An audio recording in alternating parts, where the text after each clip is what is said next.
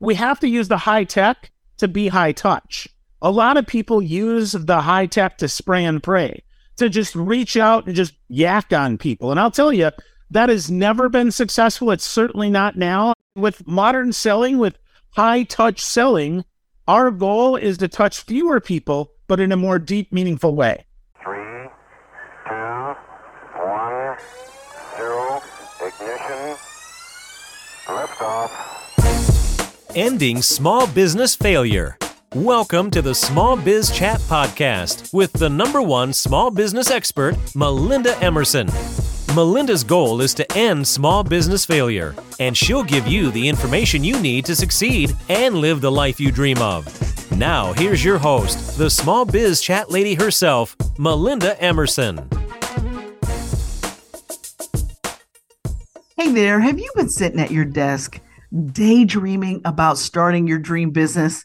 but don't know where to start? Well, honey, I've got just what you need. My Become Your Own Boss online course is coming back this June. Starting June 20th, I'm going to be teaching live my 10 week online course, How to Become Your Own Boss. If you are ready to start your dream business, you need this course. I'm going to give you everything you need to start and run and stay in business. All right, register today. Hi, everybody. I'm Melinda Emerson, Small Biz Lady, America's number one small business expert, and I'm excited to welcome you to another episode of the Small Biz Chat podcast. And I have a friend here who is an expert in social selling, and he's going to talk to us about the right tools we need to use so that we can build better trust relationships with our target customers. Now, all of the advice you're going to hear today is about how to build long term business success because anybody can sell something once. It is about being able to sell it over and over again to a customer that loves you. So when we think about the Small Biz Chat podcast, we are basically a peer to peer mentoring program. We're here to give you advice that you have to pay a lot of money for, but you don't because we provide it every week here on the podcast. And you're going to hear just some amazing sage advice. Now you can hear the Small Biz Chat podcast on my Facebook page, on the Small Biz Lady Facebook page. You can also catch us on our YouTube channel. And by all means, if you're listening to us on your favorite podcast channel, please give us a review and share it because we want to make sure that more people have access to these great experts. All right, now it's time for me to introduce my guest. He's going to talk to us about high tech, high touch selling, and his name is Phil Gerbyshak. Phil is a sales expert, keynote speaker, and author with over 20 years of experience in sales and marketing roles. Throughout his career, Phil has worked with and for various companies, including PNB Barnabas, Bamboo HR, Morgan Stanley, UBS, Strong Investments, and many others. Phil has gained a deep understanding of sales strategies and techniques, working in sales as a sales enablement consultant. As a sales coach, he helps people drive adoption and top line revenue. He emphasizes the importance of high touch selling.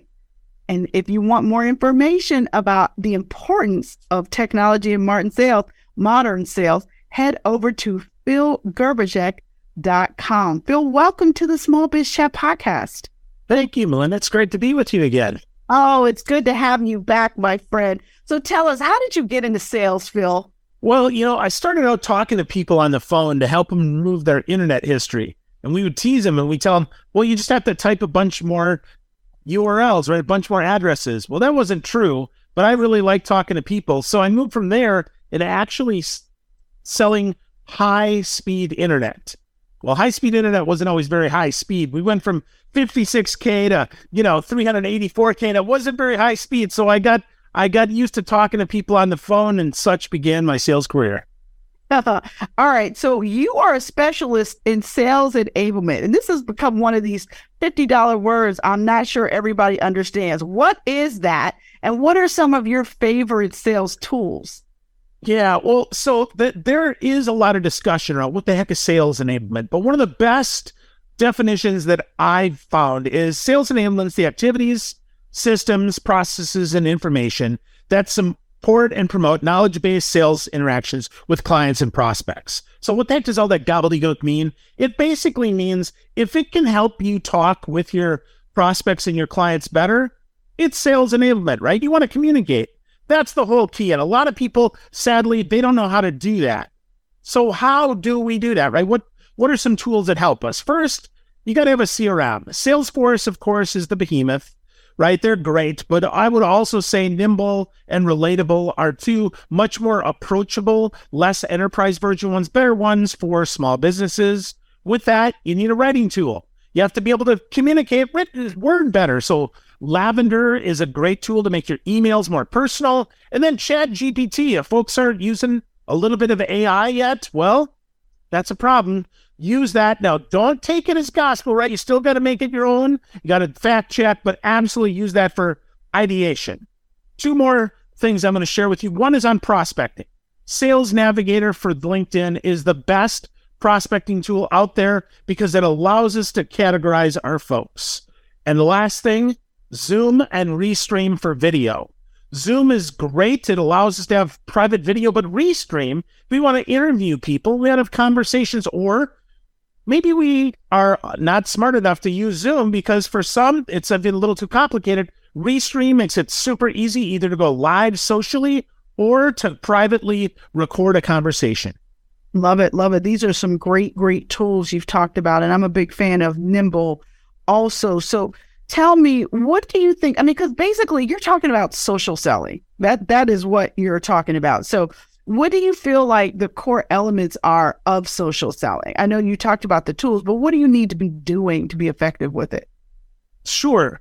Well, so so with that, right? Uh, social selling, modern selling, I think, right? Where all sales is social now. Everybody, you know, we're not driving thousands of miles anymore in our pickup truck to go sell things, right? We're selling to people either over the phone or we're doing it over Zoom or something like that. So, with that, first, we need to be really comfortable with who we are, right? We have to be more you. Really important, right? Who are we? Are we trustworthy? And we have to be an expert, right? In your prospect's problems, your prospect's industry, in your prospect's job. Expert enough that you can actually have a conversation with them. They, they want to talk to you. And then you have to think about connecting, then solve. So we have to connect and then solve. So with that, right, we have to make sure that we understand what their problem is and that it's important enough to solve right now because it's not just a priority, it's got to be the priority. And that's super important. I couldn't agree with you more. Now, I know you talk about high touch selling in a high tech world. Isn't that a little bit contradictory? I mean, don't you have to kind of be doing one or the other? Well, it, it it's naturally a little contradictory, but it's really not. And by that I mean we have to use the high tech to be high touch. A lot of people use the high tech to spray and pray, to just reach out and just yak on people. And I'll tell you, that has never been successful. It's certainly not now. I mean, if we think about it in person, we'll know that person that runs around the networking space, make sure everybody gets a business card because they're playing poker with their business cards and they make zero connections. And the other person who goes and they meet two or three people and they're like, holy crap, that was the best meeting I've ever been to. Well, which one do you want to be in? With modern selling, with high touch selling, our goal is to touch fewer people, but in a more deep, meaningful way. Absolutely. So, to that end, you're saying don't send out a 100 messages, you know, in LinkedIn a day or post a ton on social media or send out a newsletter every day. Is that what you're saying? Yeah, I'm saying don't do that, right? What I'm saying instead is you need to talk to people who actually can do business with you. Your goal needs to be complete at least five revenue producing activities a day. That does not mean posting to social media. Does not mean passively just sending out your email newsletter. I'm not telling you those things aren't important. You got to market, right? You've got to market your business.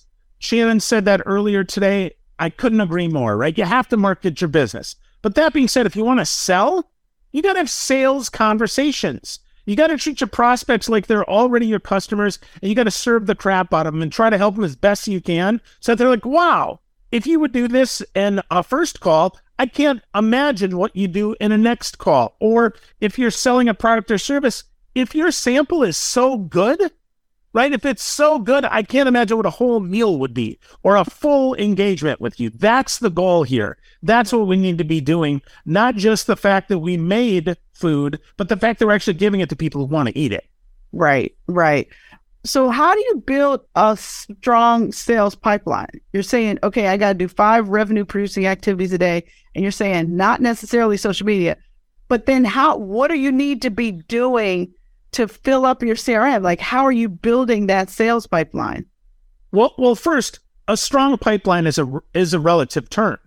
If you're closing at 50% of your business, you only need 2x in your pipeline of what your goal is. So you don't need a thousand people in your pipeline. I mean, heck, I can't nurture a thousand people.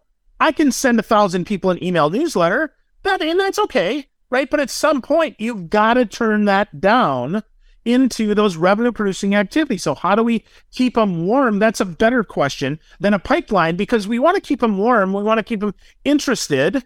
We want to let them know that if we are taking customers, here's how to get in touch with me so that they can see if they want to work with us, if they want to buy from us. But really, our goal is to keep a whole bunch of people on the bench, but not hot, ready to work with you when you don't have any capacity to serve them.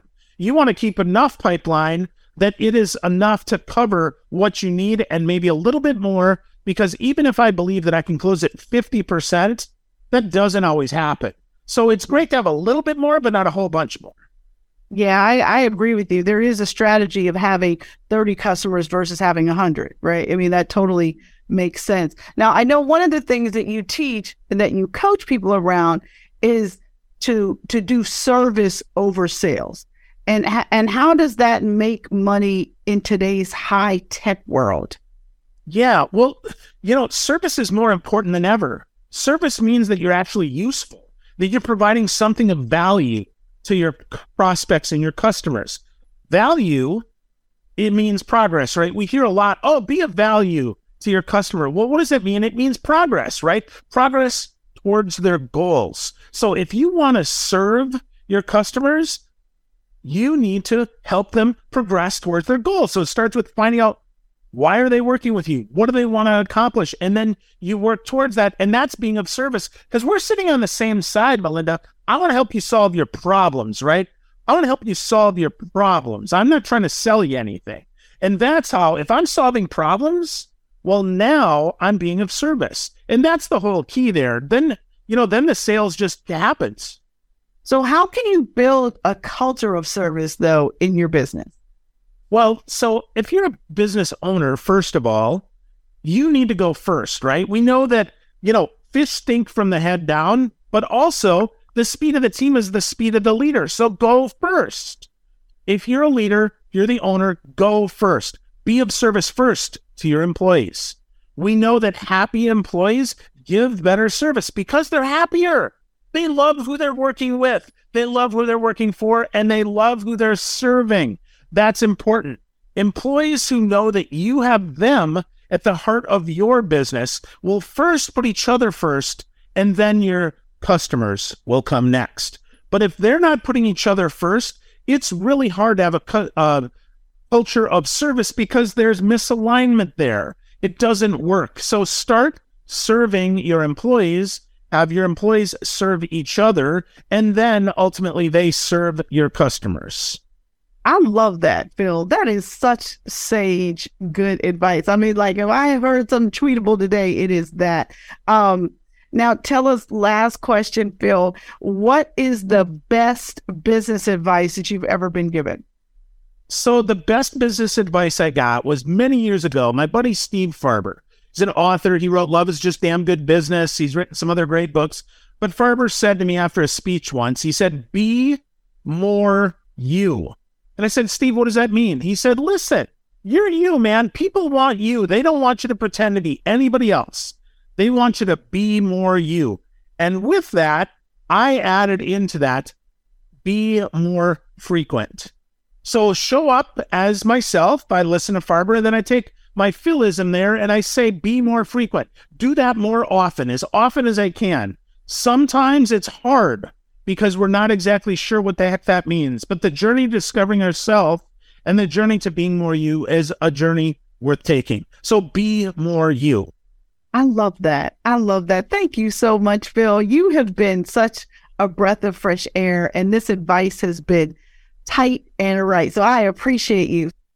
And if you want to learn more about social selling and all the great things that Phil teaches, head over to philgerbyshak.com.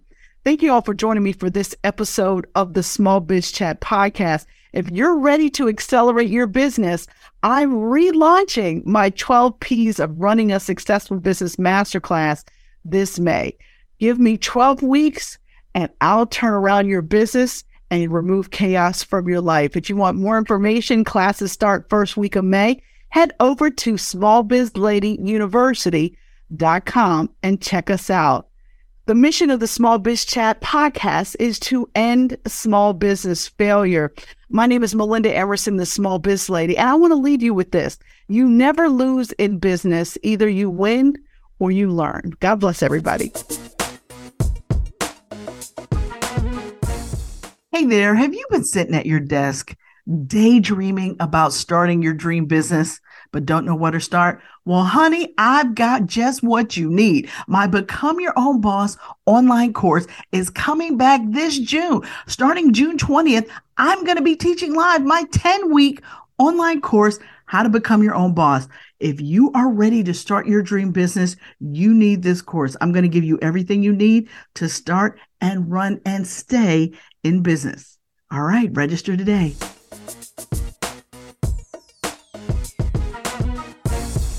Thanks for listening to the Small Biz Chat Podcast with Melinda Emerson. Subscribe to this podcast wherever you listen to podcasts and join us next Wednesday for more fantastic information and interviews. You can find more sources and small business success strategies by visiting Melinda's website, succeedasYourOwnBoss.com. Thanks again for listening, and we'll see you next week.